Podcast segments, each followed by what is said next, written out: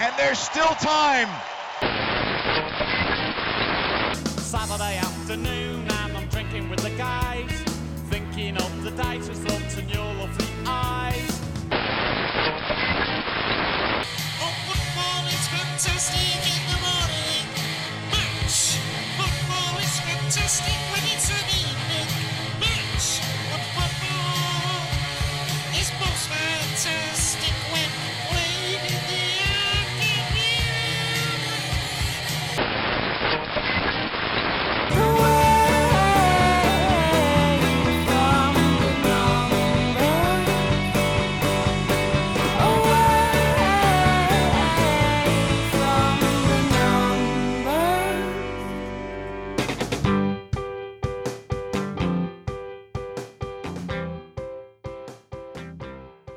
Hello and welcome to episode 45 of There's Still Time, the AFTN podcast.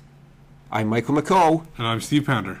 I'm joined for our first post-game pod of the season by SI.com contributor Liviu Bird. Hi guys, thanks for having me.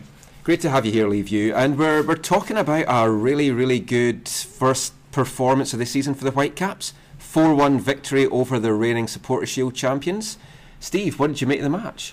Uh, it was f- the first half. Obviously, they, they were they were controlling the game, but they weren't able to finish.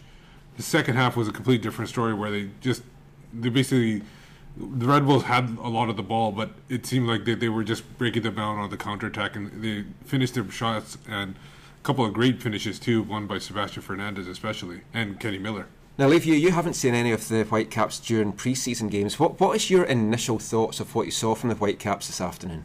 Well, coming into the season with a team with a new coach and so many uh, additions in the offseason, you're I'm always going to be skeptical about it. And in my SI.com Western Conference preview, I picked the Whitecaps to finish eighth in the Western Conference, and I heard a fair bit about that on Twitter after the game tonight. Can you imagine? So in the MLS people were hearing it too about being ranked 18th Yeah, or something like that in their power rankings. Yeah, I mean, uh, coming into the season with the, so much shakeup in the offseason, it's only natural. But at the same time, at the beginning of last year, the Whitecaps showed signs that they could be a good team, and then it just sort of dropped off with injuries and, and everything that happened. And this year, again, the first game of the season, there's there's a lot to be proud of. I think if you're a White Whitecaps fan, and there's a lot of potential there, and, and I think Sebastian Fernandez, Russell Teibert, Matias Laba, um, they all had great games. Kenny Miller obviously scored a brace, so he did he did well. Mattocks again got his opportunities and just couldn't finish. So um, I mean, it's just going to be a matter of putting everything together. But I liked what I saw today, uh, particularly from the from the new boys, from the Uruguayans, Fernandez, and then uh, Morales coming off the bench also did very well. We had put our Western Conference predictions up yesterday, and I actually had the Whitecaps ranked seventh in the West. But I do have them anywhere, I think, from fifth to seventh. They're just a bit of an unknown quantity just now. Obviously, it's great to get off to a good start. It's whether they can keep that going. The first 10, 12 games of the season, it's quite a, a tough start. We've talked about this before in the podcast. They kind of had to hit the ground running. They've done that today. It was a really comprehensive 4 1 victory. I mean, they, they looked comfortable from, from the, the start. Kenny Miller could have had them one up after just 42 seconds. And you kind of have to feel if that had come later in the game, he would have buried that chance. And he, he could have had a hat trick today. No, that's for sure. And he was he was he was all over the pitch. Mattocks was really getting his chances. He at least Mattocks this time got him on target. He normally he would True. shoot shoot way off off target. So it was a good. At least he got it on target. One a couple of questions I had about the Whitecaps obviously were uh, where were the goals coming from and chemistry. And it seemed like through this at least this first game, those questions have already been answered. Now if they can keep this up, that would be fantastic. Yeah, I, do- I wouldn't say they've already been answered. I, Uh, Well, they've been answered in this game itself. I mean, we, we've seen we Whitecaps started off 2011 4 4 2 victory over Toronto. Horrible season. they they started 2013 with a, a victory as well. Yeah. Oh, again over Toronto, and they didn't make the playoffs. So I mean, you can't read too much into into the opening day win. I think people really do need to keep their feet on the ground a bit and not put too much pressure on the team two away games coming up, and that's what's going to be key. How they then play on the road. Do they still keep the same kind of attacking style? But no, it, it was a big, big thing going into the game. Where were the goals going to come from? Kenny Miller seems to be the answer just now to that question. But then you've got can he stay healthy? What happens when he his contract's up at the end of June. Now, Liviu- a quick question for you. Like, in your opinion, if this is a full strength Red Bulls team, let's magically say that Henry would have played, right? And and Olave is in the lineup, and you got Roy Miller from the beginning of the game. Do you think it's this? Uh, um, obviously not this far, but do you think the Whitecaps have a better chance, uh, have a good chance of winning this game, or do you think the Red Bulls would have kept it tighter? Yes and no.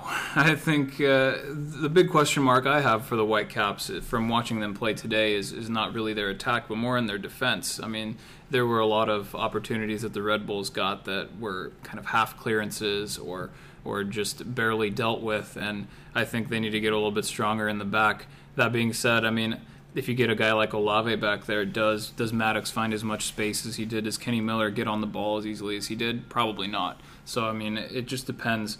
Uh, the things that I look, the thing that I look at positively from this game, especially, was the, the patterns of play. The way, if you look at the Portland Timbers at the beginning of last year, the people who thought that they had potential could see the patterns of play and what could build from that. And it's a similar thing here with the Whitecaps, where you have Sebastian Fernandez, you have Russell Teibert on the wings, you have the guys in the middle causing trouble. And if you can get uh, Morales to the point where he can start and play 90 minutes, shouldn't be a problem because he's not flying all over the world this upcoming week. But if you get him to the point where he can play in midfield and central midfield, I mean, you're you're looking at a very dangerous team and, and the patterns of play in terms of the, the possession that they were keeping, in terms of the quick combinations on top of the 18 yard box and really being able to penetrate, get behind the Red Bulls back line, I think were the impressive facts of today's game. And there's no reason why that can't continue. It's more about the way that they train, the way that they're coached, and, and the way that in training sessions they choreograph these things and, and really see if, if they can make it consistent and make it into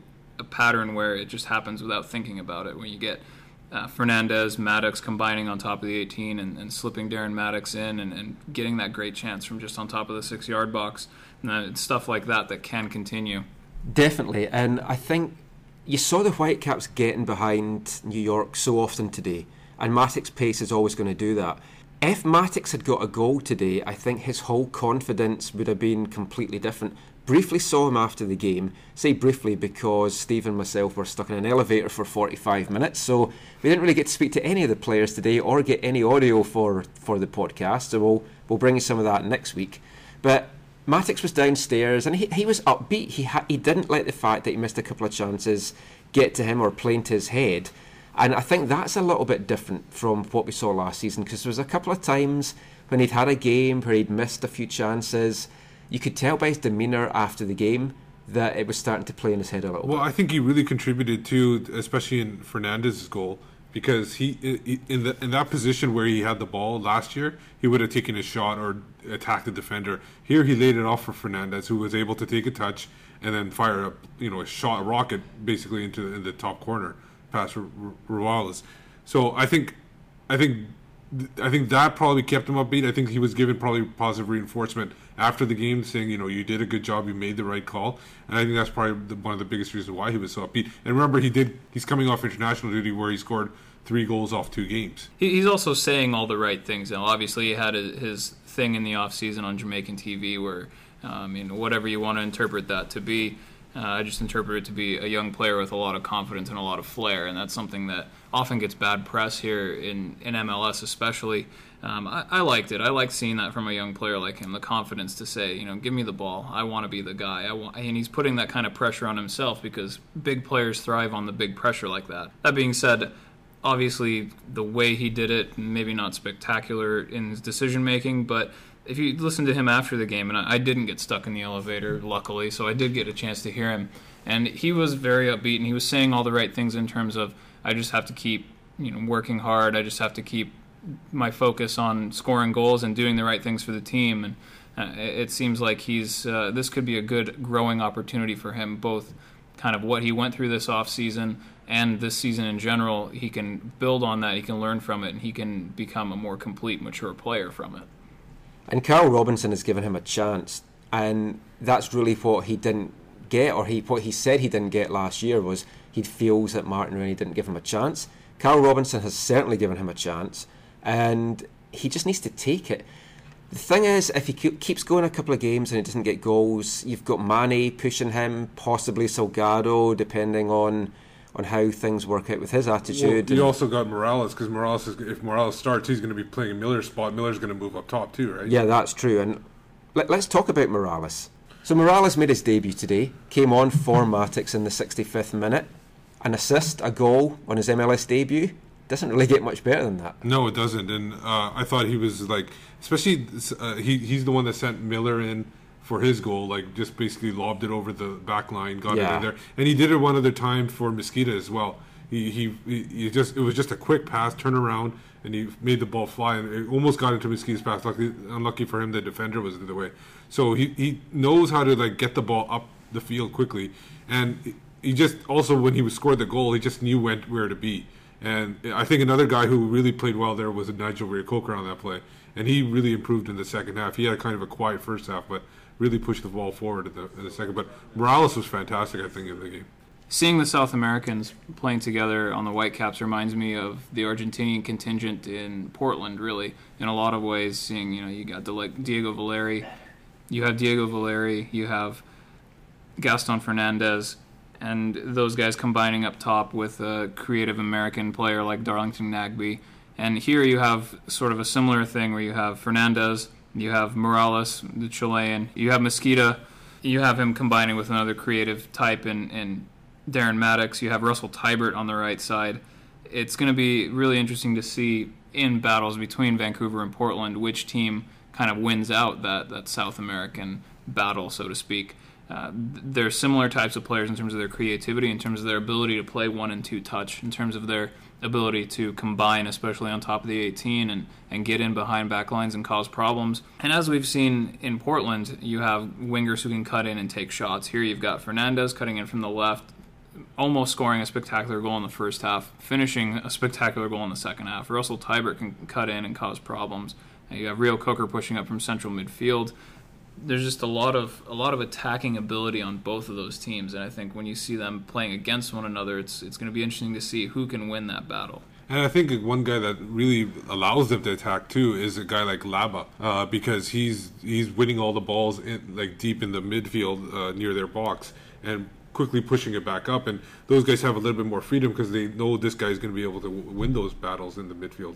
One thing I, I want to say about the Uruguayans is after the Portmore game down in Portland, Kyle Robinson is trying to encourage them to shoot more. And I think we saw today, not just from Fernandez, but also Teibert, that they were trying some more of the long range shots, which we didn't see in the preseason games. They were more kind of passing it around. We didn't see those shots. And I mean, Fernandez had a couple of really good long range efforts. It was the one that Robles tipped over in the first half and the one that ended up in the net in the second. And if you're bringing that now into the, the Whitecaps armoury, last season you had Kofi that was trying to do that, and his shots were so wild. Some of them were on target, some of them were flying over the bar, and you just didn't know where they were going to end up. So again, early days, but I mean that looks more promising. That you've got people that are also now providing a long range threat. Now, does that uh, getting those shots from on target from distance does that help also with them keeping the defenders a little closer to them so then they could move around them a little bit more so they're not always like hanging back the defenders and they're just not waiting for them to just attack them so you, you kind of get you're basically not set in one way of defending you you keep the defender guessing is that a good idea of why to do that Yeah, I would say that that's one reason. If you mix it up with defenders, uh, you have to be able to you have to be able to play off of what they give you. So you take a couple of long range shots, they might mark you a little bit tighter, higher up. That opens up space in behind. Quick combinations can get in behind. At the same time, if you're playing a lot of short passes, trying to get in behind that way, then maybe they sit back a little bit, and then that opens up space kind of in that area on top of the 18, just outside the box, and you have to be able to utilize that space as well. It's just a matter of this is where you come in and we talk about you know soccer, football as being a, ch- a chess game. It's really more of a game of chess than checkers. You can play it like checkers and try to lump the ball over the top all the time and win by brute force. Sometimes it falls for you, sometimes it doesn't. As you see with the San Jose Earthquakes, a couple years ago they won the Supporters Shield. This year, I think everybody's kind of figured them out, and I don't think they're going to surprise anybody, even with their smash and grab style. And they, they'll win a few games on the off here and there, but I don't think you'll see the kind of dominating performances that you know, and also winning at the last minute like it did so many times in that year that they won the Supporters Shield. I mean, they were good at playing over the top. They were good at playing direct smash and grab type of soccer, and that's the kind of stuff that teams do in the last minute when they're desperate and need a goal. what I think you'll see with a team like Vancouver, if they continue this trajectory, is you'll see a team that can dominate a game through possession. You'll see a team that, just like Portland last year, can have the ball, can dictate the game, and can really take the game to opponents. Now, just like Portland last year, the if you can't defend, then that kind of falls apart in the end because you need to be able to defend to win games. You just have to be able to defend. But as long as the Whitecaps can defend, with the way that they've set themselves out in this first game, they do certainly seem to have a lot of attacking ability to create chances on the other end. If you create a majority of chances, more times than not, you're going to put one, two away, and that should be enough to win a game. Last couple of things I want to mention about the, the game today. Obviously, a lot was made before the game about the replacement ref. There had been issues with him, his fitness in the past, and he was a little bit card happy at times today, and that is a thing. He had, he had sent someone off well, he sent two people off in one of the games that he'd done before. He hadn't done an MLS match since October 2012. On the whole, apart from him maybe being a little bit quick to, to make some bookings, especially both the Whitecaps fullbacks, I actually think he had quite a good game. It was decent. I thought he was going to make more mistakes. He obviously he didn't make the penalty call. We know that the linesman made the penalty. Call. And call. he was spot on with it. Yeah, because uh, luckily that was called for the Whitecaps. Other than that, I didn't notice too much. He, he seemed to any kind of physical play he, he seemed to call right away. Um, so that was, I guess. The, that the refs have been told as well this year that they've to clamp down a lot more on physical play, and especially in the box, if there's any like arms round people and tugging, they're, they're Yeah. wanting to call those more. Well, I think you did see referee Abi Okulaja, who he was the 2004 MLS referee of the year. That was obviously a while ago, and since then he's had his issues. Like you mentioned, he, he failed a midseason fitness test and got banned for the rest of the year, one season, and has basically fallen off the map since then in terms of refereeing. But you did see him clamp down quite a bit on the directives that the league wanted to see. The seventh minute yellow card to Stephen Beitashour was harsh, I thought, but if you look at it, what it was called for was he was impeding a player. He was reaching out, grabbing onto a player's jersey, and keeping him from getting in behind. That's one thing they really wanted to clamp down on. Uh, you see the other things. I think Armando's yellow card in the 31st minute was the result of a veteran move by Jay DeMerit. I saw him maybe five or ten minutes earlier in the referee's ear about studs up tackles. Next thing that happens, Armando goes in studs up. Foul gets called and he gets booked for it. So uh, I I don't think that he had a terrible game. Let's put it this way: Okulaja didn't have any worse of a game than any normal MLS ref would have, and it really seemed like he was clamping down on the directives that the league wanted to see. His fitness was a little bit of an issue. Maybe we were just hypersensitive to it, but he did seem to be behind the play quite a bit. And I would have liked to see a second angle on the penalty replay. It didn't look like there were any cameras on the opposite side to, to get a better view on just the circumstances surrounding the handball in the box. The assistant referee was in a perfect position to make the call, so there's no reason to think that he would have made a mistake, but it also would have been nice to see a second angle on that after the fact. The one thing I saw about the penalty call, I, I, I like I don't again I don't know we're not sure where he hit him, but Eckersley essentially put up his hands when the shot came in. I think uh, if if anything, it gave it kind of a sense that he was trying to reach for the ball or something. Whether it hit him somewhere on the chest or in the stomach, I don't know, but definitely uh, you're right. We should, it would have been nice to see a different angle. It definitely hit him in the hand. There's no doubt about that. It's just a matter of, again, just foot the ball, foot the hand, Exactly. or what hand to foot. Yeah. Exactly, just the the ruling, the exact wording of however you want to do the laws of the game. Was it hand to ball, ball to hand? Was it an unnatural position? All the things that we've been told to look out for these days. I mean, uh, it would have been nice to see a second angle on that. But again, the referees don't get a second look at it. The the the AR called it in real time. He called it as quickly as he could,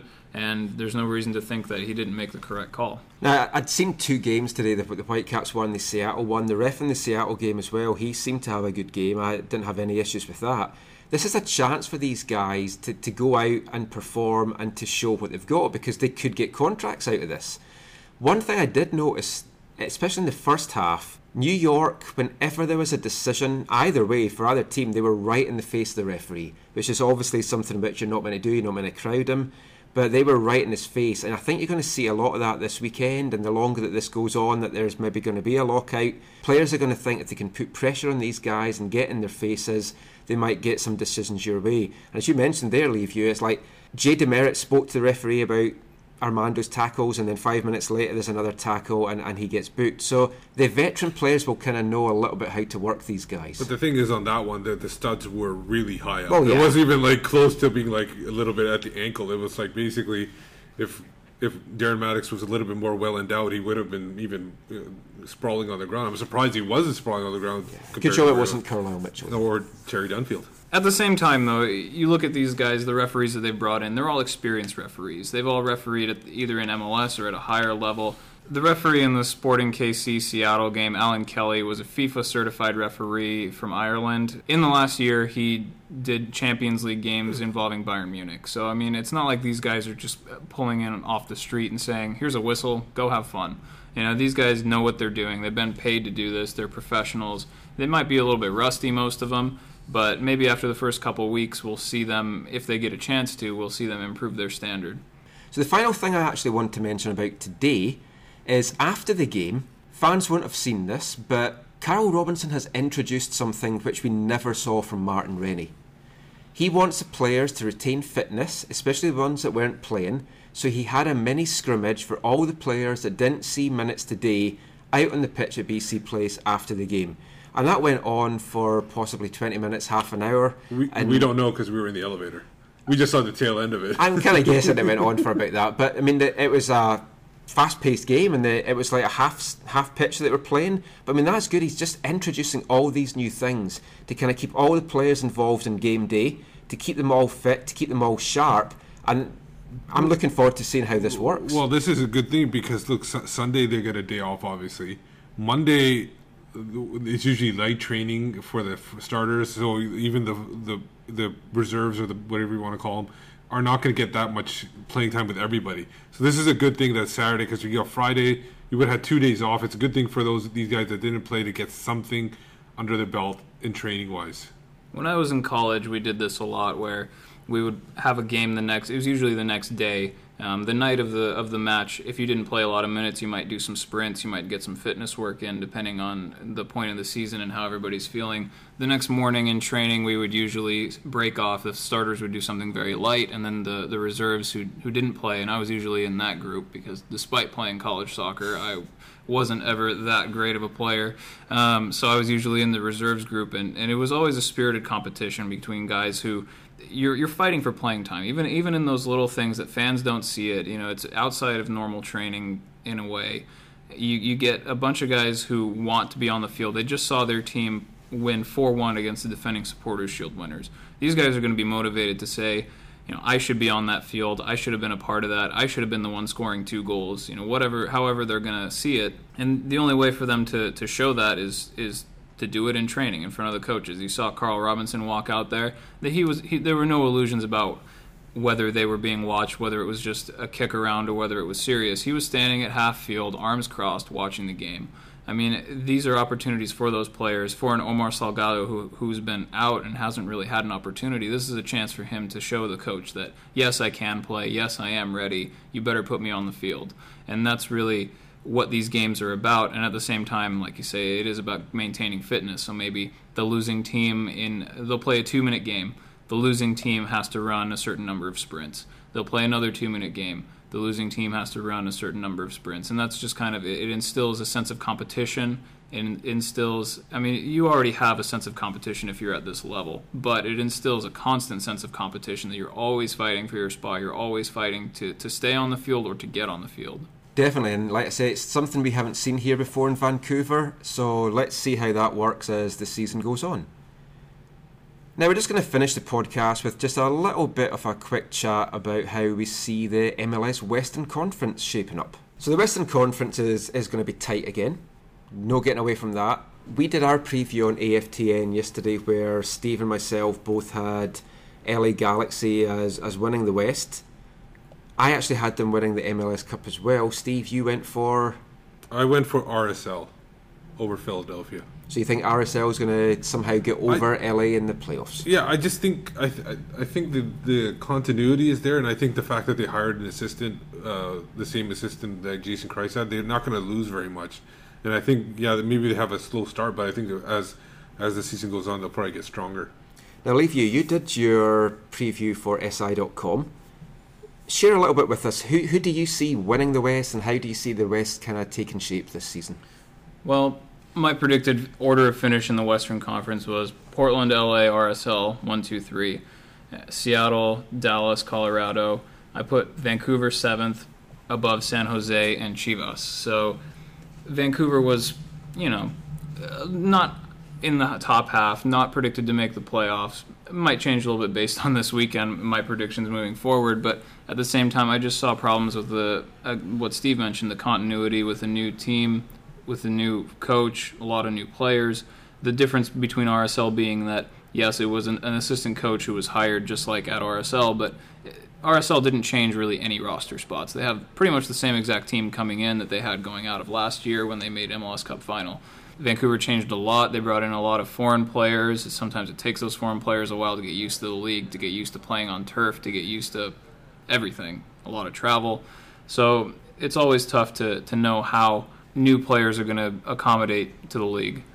That being said, I mean, the top three I see as being fairly solid and set. Portland, LA, RSL, in some order, I believe. That's who. Yeah, that's who three. I have for my top three as well. In some order, maybe the Sounders I- can I- sneak in there. It just it depends on if they can get Clint Dempsey to, to fire on all cylinders. If they can, you know, put put a run together of wins instead of losses like they had last year. Showed some good potential today. They won in, in the 94th minute on just a scramble in the box essentially, but the game with Kansas City was always going to be scrappy just because that's how those two teams play.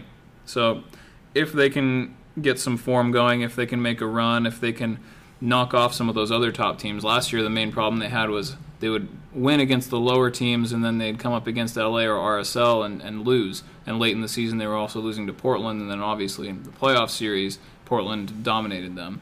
So it's just a matter of how they perform against those other top teams. Now, the one one team I, I uh, we we both have also in the playoffs is FC Dallas, Yeah, I, I had them at fifth as well. and I I think the addition of Pareja is going to make a big difference because they have gotten younger. Castillo, who's kind of not done everything that, DP, obviously he's young too, uh, but Mauro Diaz as well, and then um, I think uh, Hendry Thomas, the Honduran holding midfield, I think he's going to make a big difference on their team. I, I think Dallas are going to do well, and I think they're going to surprise a few people. The last two years, they've been unlucky not to get in the playoffs. 2012, Whitecaps pipped them. For a lot of it, it was kind of in Dallas's own hands, and they just didn't kind of get over the final hurdle with, with Vancouver and freefall. Last year, there's no way that Dallas should not have made the playoffs after the start that they had. And when you look at that base, and I know a lot of the players have left, but with Pareja coming in, I think he is a fantastic coach, and I think he has what it takes to turn the team around to be playoff contenders. And that's going to make it hard for Vancouver because you've got a team that didn't make the playoffs last year pushing to get in. I think they will get in at the expense of Colorado, who I actually had down as eighth in, in That's- my that's where I had 'em too. Yeah. And for, for me, Seattle is, is the big mystery. It's like, as you say, Liviu, I mean, you don't know, are they going to click? Is Dempsey going to be firing all cylinders? They're, they're going to be missing some players when, when the World Cup's on. How much of an impact is that going to have? I, I still think that they're going to have enough to get into the top three. And Portland, for me, they're, they're a quality side. I think it's going to be tough for them to kind of do what they did last year and keep that going. Can Ricketts, for example, have another phenomenal season where he, he basically keeps everything out? And can the guys, I mean, they had four guys that I think between them had nine and ten goals. And just that contribution to, to the team dynamic, which is what the Whitecaps are looking for this year, they have to keep that going. We're, we'll get a good gauge after the, the first month of games. Chivas is an unknown quantity. Obviously, the Whitecaps play them next week. They're going to play on Sunday. We don't know what they're going to bring to the table. They'll take some points off some teams. Hopefully, from a Whitecaps point of view, it's not us. We've struggled. We've struggled against them really for the, the first few years. Yeah, we dropped points definitely to them. That's no doubt, especially the home game late in the season when everybody expected them to win and they drew two two on a last second goal by Heineman. So yeah, th- they're they're is an unknown quantity, like you said, but until they prove otherwise, you got to still put them at the bottom of the table in the Western Conference. Yeah, Oscar Pareja's return to FC Dallas is really no surprise. I mean, he was a director academy director of the academy there. He was know, played a good chunk of time there uh, at the end of his career, and, and they loved him there. And I mean, the second that Colorado lost in the playoffs, you had to think, well, Schellas Hyndman's out. Oscar Pareja is really the only guy who can replace him. I couldn't see anybody else stepping in and filling those shoes. And like you say, they did get younger. And the thing about that is, Pareja really empowered his young players in Colorado, and they really, Dillon Powers, Deshorn Brown, really carried that team into the playoffs. And I had FC Dallas finishing fifth and Colorado sixth this year to get into the playoffs. I mean, other interesting signings: David Teixeira, the the young designated player, he spent the last three years in the Eredivisie in Holland. Um, he started the majority of his team's games there, and, two seasons ago, uh, he fell out of favor last year. Only made six appearances, and he only scored once if he can put it together, if he can find some form in MLS, I think he could be a good player. And just Oscar Pareja is one of those coaches who he, he's an interesting he's an interesting coach, and like Caleb Porter, he seemed to really get a lot out of his players. The thing about Portland, I think that you might be overlooking a little bit, Mike, is the fact that they do have Caleb Porter. They, they have the Caleb Porter effect. Yeah. I'm kind of a, a big believer in that. The just the amount of every player he had last year had a career year. I think every player on that roster had the best year of their career under Caleb Porter. He's said constantly that they're not they're looking to take another step forward. I mean, last year if we can call it it was Porter Ball 1.0. I mean, he he was just getting in. It was his first year. He built something really impressive, one of the best turnarounds in league history. This year we're going to see Porter Ball 2.0.